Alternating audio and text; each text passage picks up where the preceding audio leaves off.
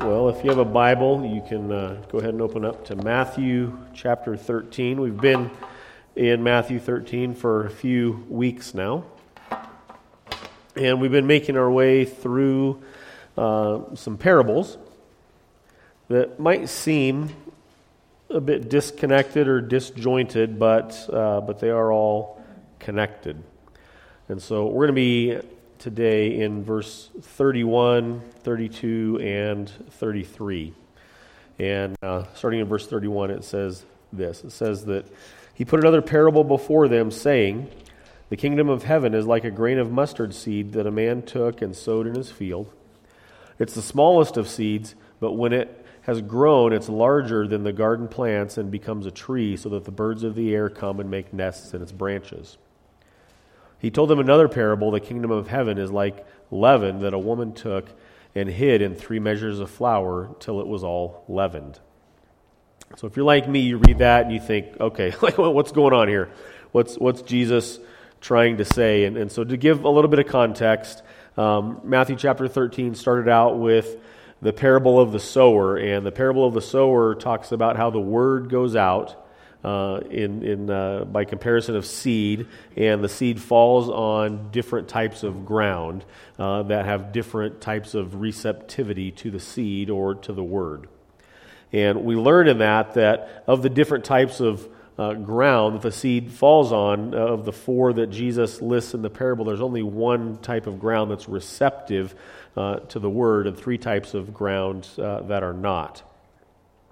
And then we get into the parable of the weeds. And the parable of the weeds reminds us that we have an enemy that's at work, right? We, we have um, God doing what he does, but there's opposition uh, from the enemy and from the world. But in the end, the parable of the weeds tells us that God will sort it out, right? Um, nothing's going to uh, thwart the plan of God, and he'll sort things out in the end. And then we're told that the purpose of the parables in the, in the middle of all of this uh, is that some people will know and understand what Jesus is trying to say. Uh, they'll receive uh, the message, they'll receive the word. And other people, uh, it's for them not to know. And we, we see God's sovereignty in uh, salvation in that. But what we can take from that is that there's a window that's closing on the world in terms of hearing the word of God and responding to the word of God. Uh, John Piper famously quotes that worship or missions exists in the world because worship does not. In, in other words, because there are people in the world that don't worship God for who He is, then we as the church have a mission. And there's an end to that mission. It, it's going to expire at some point, right? When, when we all enter into eternity, the mission will be no more. Right? The window of opportunity to hear and respond affirmatively to the Word of God will be closed at that point. Hebrews chapter 1, uh, the first four verses, tells us that long ago, at many times and in many ways, God spoke to our fathers by the prophets. But in these last days, he has spoken to us by his Son, whom he appointed the heir of all things, through whom also he created the world. He's the radiance of the glory of God, the exact imprint of his nature, and he upholds the universe by the word of his power. And after making purification for sins, he sat down at the right hand of the majesty on high, having become as much superior to angels as the name he has inherited is more excellent than theirs. And the writer of Hebrews reminds us that there was a period of time where, where God spoke to us through prophet after prophet after prophet after prophet. The prophets would come, and generally the people would reject the message of the prophets. It, being an Old Testament prophet, that, that was a tough gig. Um, they weren't liked. Right? Their, their job was to go around and, and essentially deliver the news that people have fallen away from God and that they need to come back to God. And that's not a popular message. It's not a popular message today. And, and so long ago, God spoke to us through prophet after prophet after prophet until such time as He sent His Son, the prophet of prophets, to speak to us in these last days, we're told by the writer of Hebrews. There's a window that's closing, that there's going to come a time, that the day that the Bible talks about when every knee bows and every tongue confesses that Jesus Christ is Lord, that the mission is over at that point. The opportunity to receive the message of the gospel is over at that point. And so Jesus came, and, and Jesus, Jesus talked about a lot of things when he was here on earth. We, we have recorded in the Gospels a lot of things that Jesus talked about, but the primary message that Jesus had during his time on earth was to repent, for the kingdom of God is near. Wasn't a popular message with prophet after prophet after prophet, not necessarily a popular message coming from Jesus himself. When we think about, we've talked about this before, what is it that makes Christianity different than all the other religions or belief systems out there? One of the things that makes Christianity different is that Jesus proclaimed a kingdom. Buddha, to my knowledge, didn't proclaim a kingdom. Buddha proclaimed that you should just love everyone. And we should, right? But, but Buddha didn't proclaim that he had a kingdom that was coming. Hinduism, they don't proclaim a kingdom. Hinduism proclaims that, that you can be reincarnated and you just, it's an endless groundhog day where you just get to over and over and over again try to get it right. A never ending cycle. Islam doesn't proclaim a kingdom, Islam proclaims peace. But to my knowledge, I don't think Islam proclaims a kingdom. Mormonism doesn't proclaim the same kingdom that Jesus proclaims. Mormonism proclaims that if you work hard enough, that maybe you could be a God yourself. But it, but it requires work and effort to get there on your part. The Jehovah's Witnesses, I don't, I don't think they proclaim a kingdom. They, they proclaim that the good will go to heaven, but the bad will become extinct. That's, that's kind of a bummer. Again, it require all, all of these all of these religions, and I, I could go on and on, there's a long list, but, but all of these religions are peddling some version of a message that says, here's how you try harder to be better. And that, that's a miserable existence because at the end of the day, we can't try hard enough to be good enough in God's eyes. We just can't.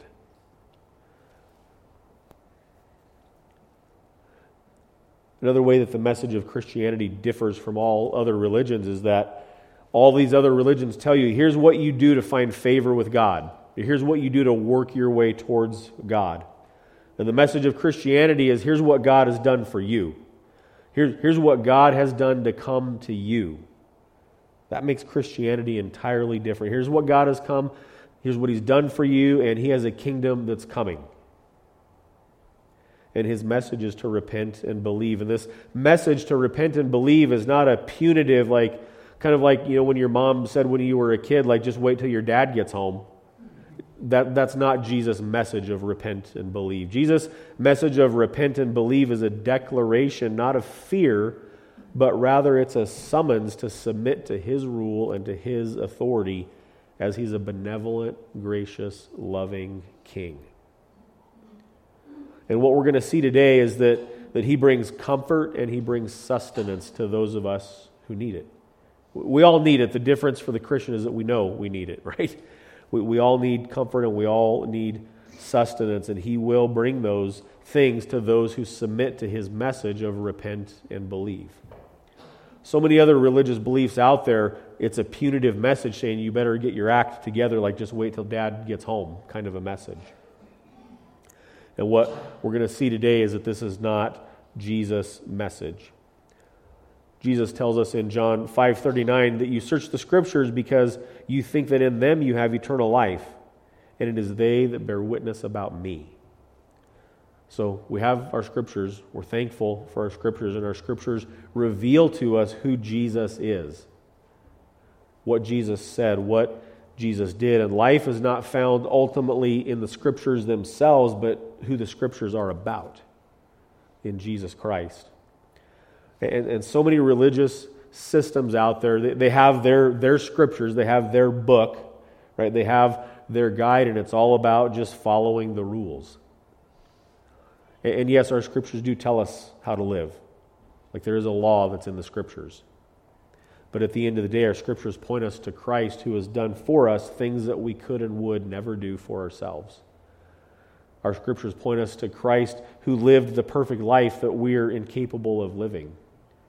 Our scriptures point us to the Christ who, who came, who condescended and came to his creation, who has ultimately rebelled against him, and in an act of love gave his life uh, for his enemies.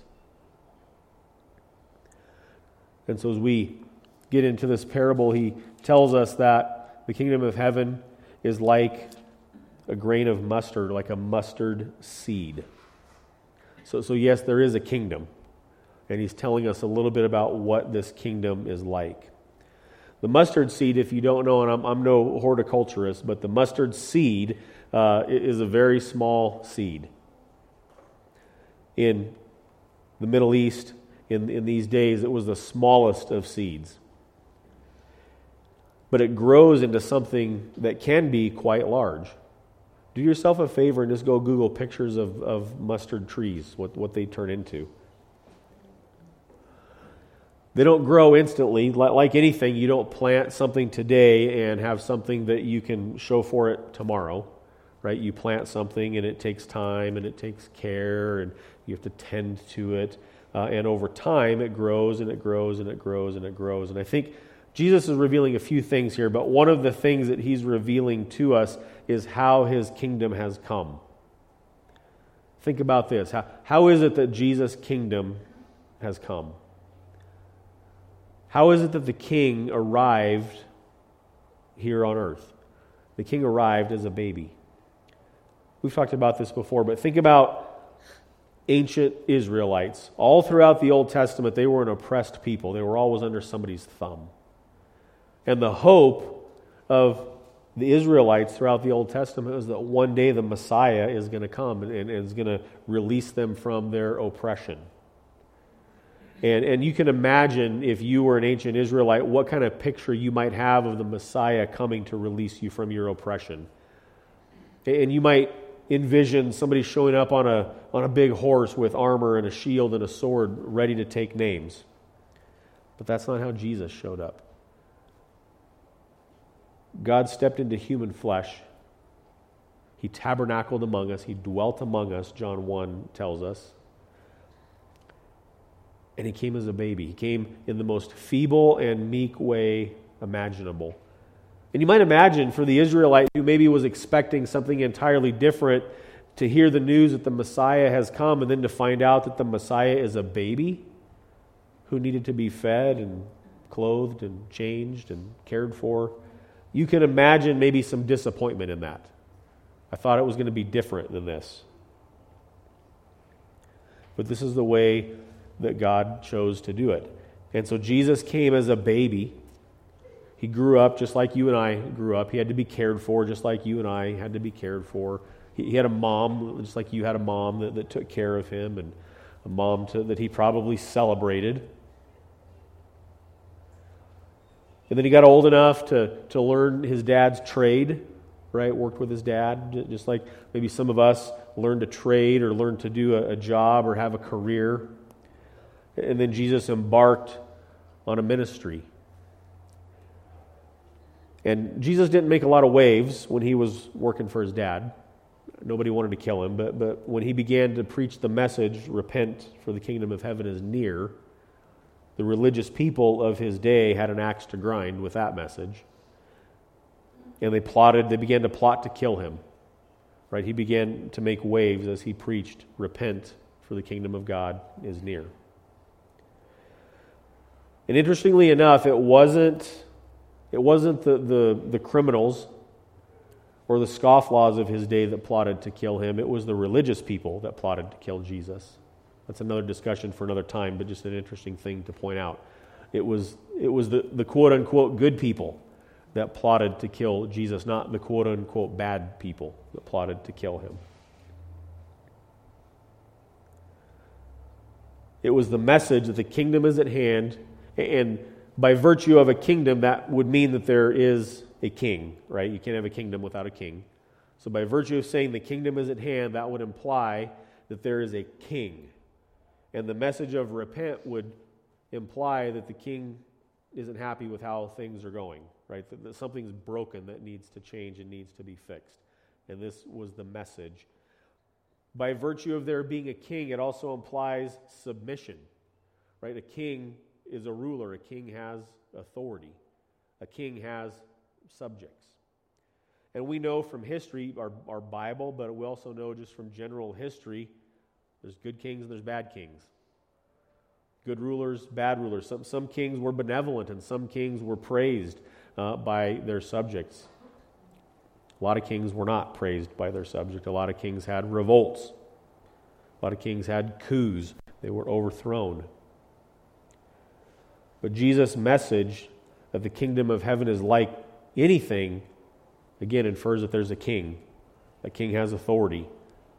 And he's calling people to come under that authority and under his rule. But his kingdom, his kingdom was not instituted like pretty much every other kingdom that's ever been instituted in the world. I read a statistic the other day that there's only a small percentage, and I can't remember what it is, but a small percentage, maybe like 30 countries in the world that have never been invaded by Britain. Don't quote me on that exact number, but it was a small, like just about every country in the world has been invaded by Britain at some point. Right? That's just the way that kingdoms work. Like they, they say, we, we're going to go plant our flag over there and we're going to take it over. And those people are going to come under our authority and our rule. Jesus' kingdom is like a mustard seed. It starts off really small, maybe even unnoticeable. But one day, there's this big mustard tree that provides a canopy. And we're told that in that mustard tree that when it's grown larger than all of the garden plants, that the birds of the air come and make their nests in its branches. And we'll come back to that more here in a moment. But, but picture a tree, like I saw lots of pictures when I Googled this of just a, a tree, uh, a field, just with a big canopy over it that provides shade and provides a place of protection provides a place of comfort. This is another way that Christianity is different than everything else out there. The world tells you that, that you need to take what's yours, and if, if you're a leader, you need to take things by force. Jesus' kingdom is not like that. Jesus' kingdom is already at hand, yet not fully. Again, the day that will come when every knee bows and confesses that Jesus Christ is Lord. That's, that's the day that Jesus' kingdom will be fully recognized by everyone. There will be no question who is the King of all things. His kingdom is already here, but not yet, not fully anyway. And so, as we think about the way that Jesus came. It's entirely different than what was expected, entirely different than, than any other king in all of history who has planted his flag in the ground anywhere. Jesus came to earth as a baby to plant his flag in the ground to say, This, this is mine. This belongs to me. He told them another parable the kingdom of heaven is like leaven that a woman took and hid in three measures of flour until it was all leavened. Now, usually, leaven in the Bible is used negatively. This is kind of a rare instance when leaven is not used in a negative sense in the Bible.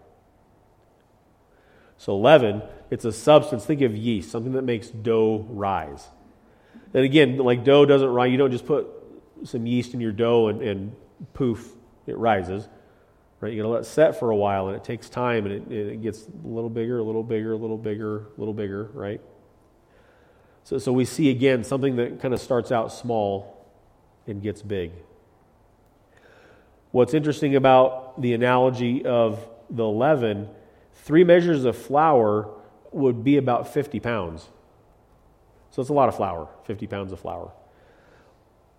The idea of this is that this is going to create enough dough to make a lot of bread to feed a lot of people, right? More on that here in a moment as well. But in this parable, as it relates to leaven, we might consider the presence of Christ in the world on a mission to draw people into his kingdom. Right? The first one, the mustard seed, the kingdom of heaven is like a mustard seed. You plant it, it grows over time. The second parable, kingdom of heaven, is like leaven, again, a small thing that gets bigger. But again, Christ's message, repent for the kingdom of heaven is near. And that message becomes more and more prominent as time goes on. The religious leaders of Jesus' day, they, they didn't think they had anything to repent of. Right? They, they considered themselves the, the good guys. They considered themselves the purveyors of the law, the keepers of the law. And there was nothing wrong with them. And so they were offended at the message to repent and believe. But I don't think we have to look too hard in our world today to see that like there's there are things that are majorly wrong with our world. There are things that are broken in our world uh, beyond repair, things that we can't fix. We're, we're on a trajectory of things that are happening that I just don't see how we're going to recover from apart from God's intervention, apart from the intervention of the king that owns it all. We're, we're just not going to recover from some things. And the kingdom of heaven is, is an unlikely kingdom in that Jesus didn't show up on a horse wearing armor with a sword and a shield. That, that time's coming. He, he will show up like that. That's coming, but, but it, that hasn't happened yet. And so as we think about these two parables of kind of small things that, that get big, unlikely things that, that get big, the tree, as I said before, provides comfort, provides shade, provides a resting place. The leaven that, that gets put into the measures of flour that, that provides bread that, that is sustenance for people. And so, if I want us to take away something from our passage today, it's the idea that the benevolent, gracious, loving King, in his message to repent for the kingdom is near, he's offering us a couple of things. He's offering us comfort, and he's offering us sustenance. And who doesn't need or want comfort and sustenance? Right? As I said before, not, not you know, many, many kings throughout history have not been gracious and benevolent kings, and they've been hard to live under. But Jesus is not, just like his kingdom is not like any other kingdoms, he's a king that's not like any other kings.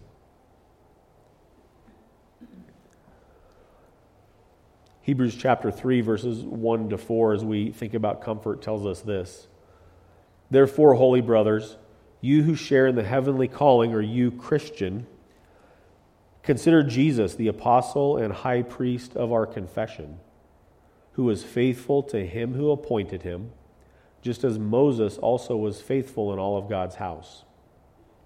For Jesus has been counted worthy of more glory than Moses, as much more glory as the builder of a house has more honor than the house itself. For every house is built by someone, but the builder of all things is God. This is one of the things that, that's broken about our world today is that more and more people don't believe that the builder of all things is God. If it's true that the builder of all things is God, then when those things break, where should we go to find the fix? We should go to the builder, right? If there's something wrong with your house, you call your contractor and say, please come and fix this.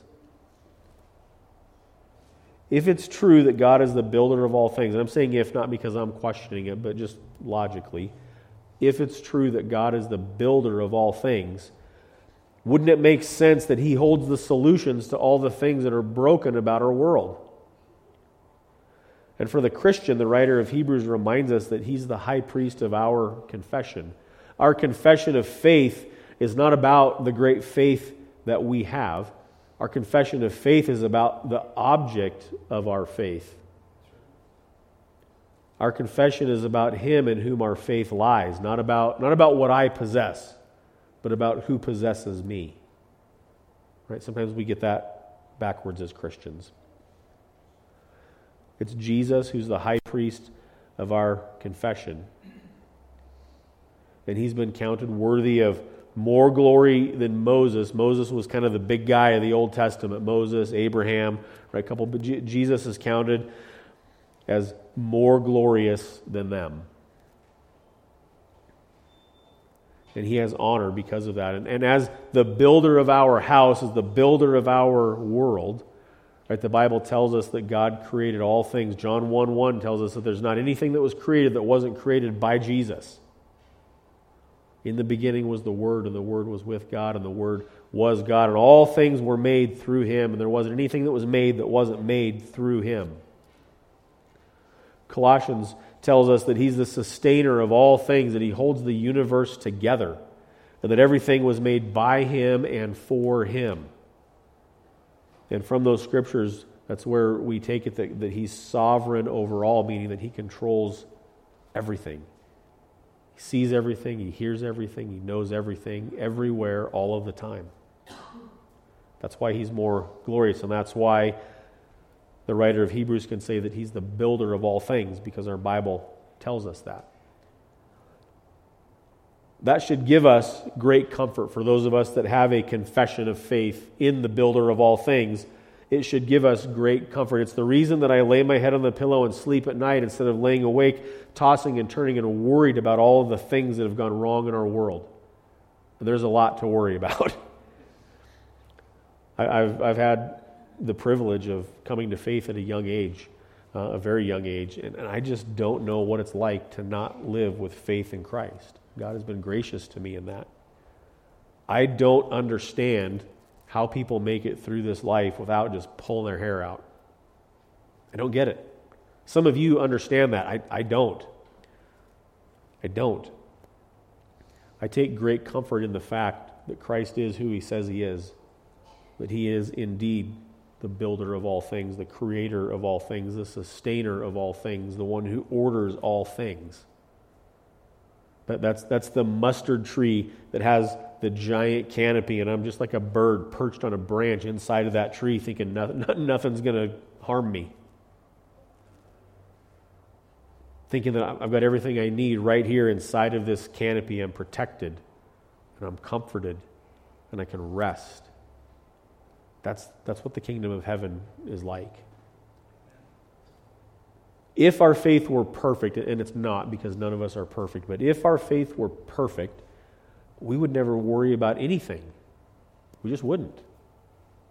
We're not perfect, so we do worry about things, and, and we, we, we get it wrong sometimes. But God is such a comfort, and Jesus is telling us this is what his kingdom is like.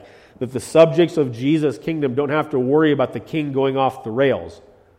The subjects of Jesus' kingdom don't have to worry about the king one day just deciding on a whim that he's going to punish a segment of the population the subjects of Jesus' kingdom can live in comfort inside the canopy of this little thing that's turned into a really big thing. And they can take comfort and they can take rest. Not only that, the subjects of Jesus' kingdom don't have to worry about their sustenance or what's going to be provided for them. Right? We, we all either work or have worked in order to provide for ourselves, right? We, we talk about our work as like it puts food on the table, and that's true, it does. It's part of God's design for humanity that, that, we, that we work, right? We work so that we can eat. But we worry about that a lot, don't we? We stress about it, don't we? Right? So some of you have worked your careers and now you're in your retirement, and maybe, maybe your stress is like, is what I built up going to be enough to last? Right? Some of us that are still working, the, the stress is like, am I going to have enough when that time comes? Am I going to have enough now? And kind of the nature of keeping food on the table is like, how much food is enough to have on the table? Well, just a little bit more, right? It never seems to be quite enough. And we exert so much effort and so much energy and so much of our time, understandably so,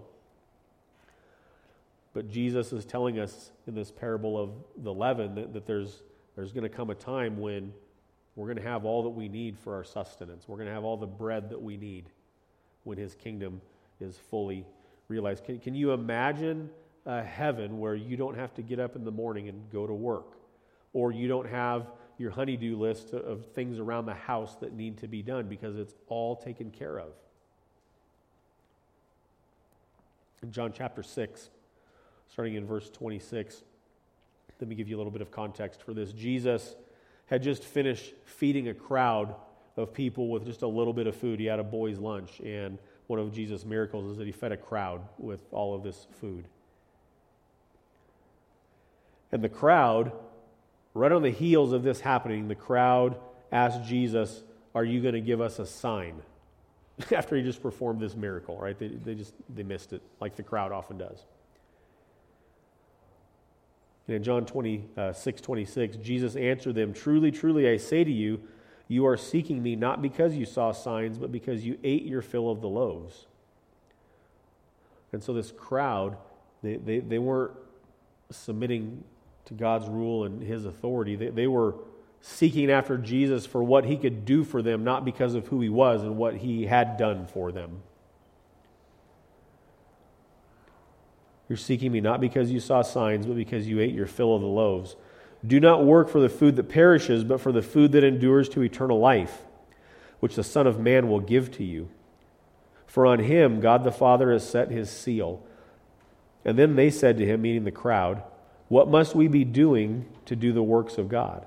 And Jesus answered them, This is the work of God, that you believe in him whom he has sent. And so they said to him, Then what sign do you do that we may see and believe you?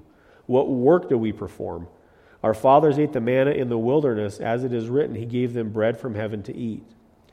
And Jesus then said to them, Truly, truly, I say to you, it was not Moses who gave you the bread from heaven, but my Father gives you the true bread from heaven.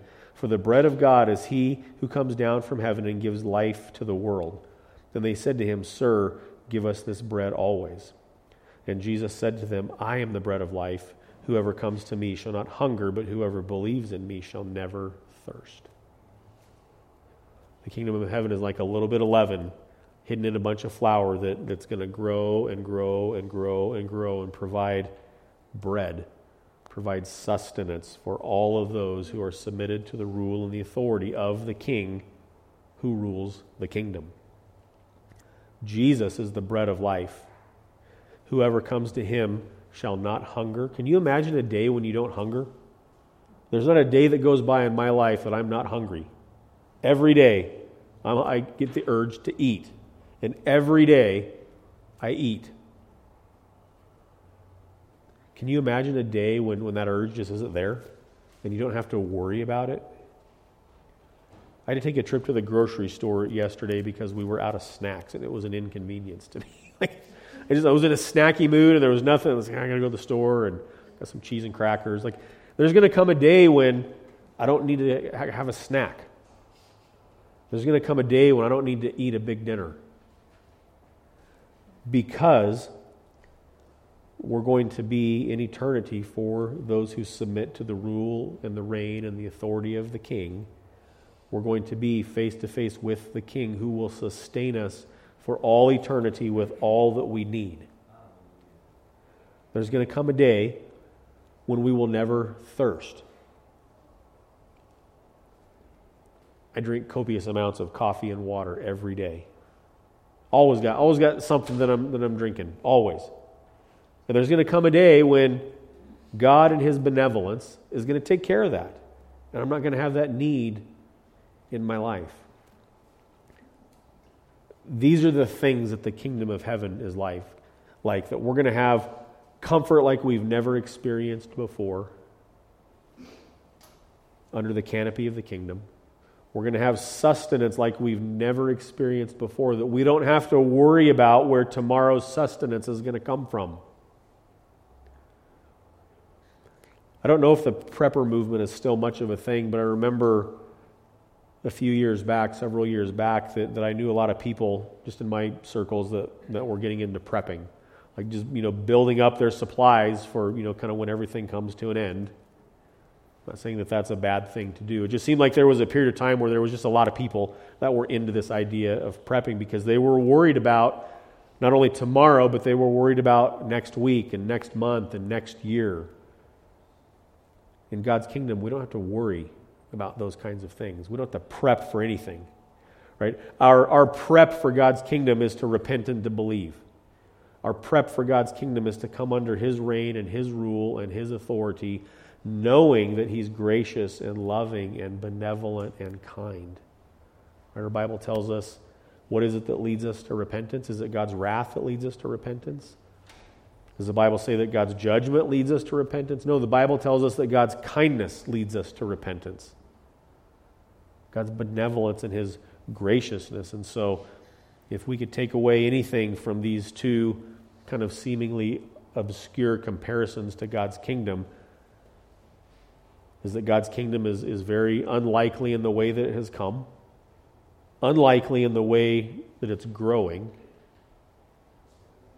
And when it's fully realized, we're going to have comfort and sustenance beyond anything that we can imagine or think or hope for. What a comfort that is to those who believe. Amen? Amen. Let's pray.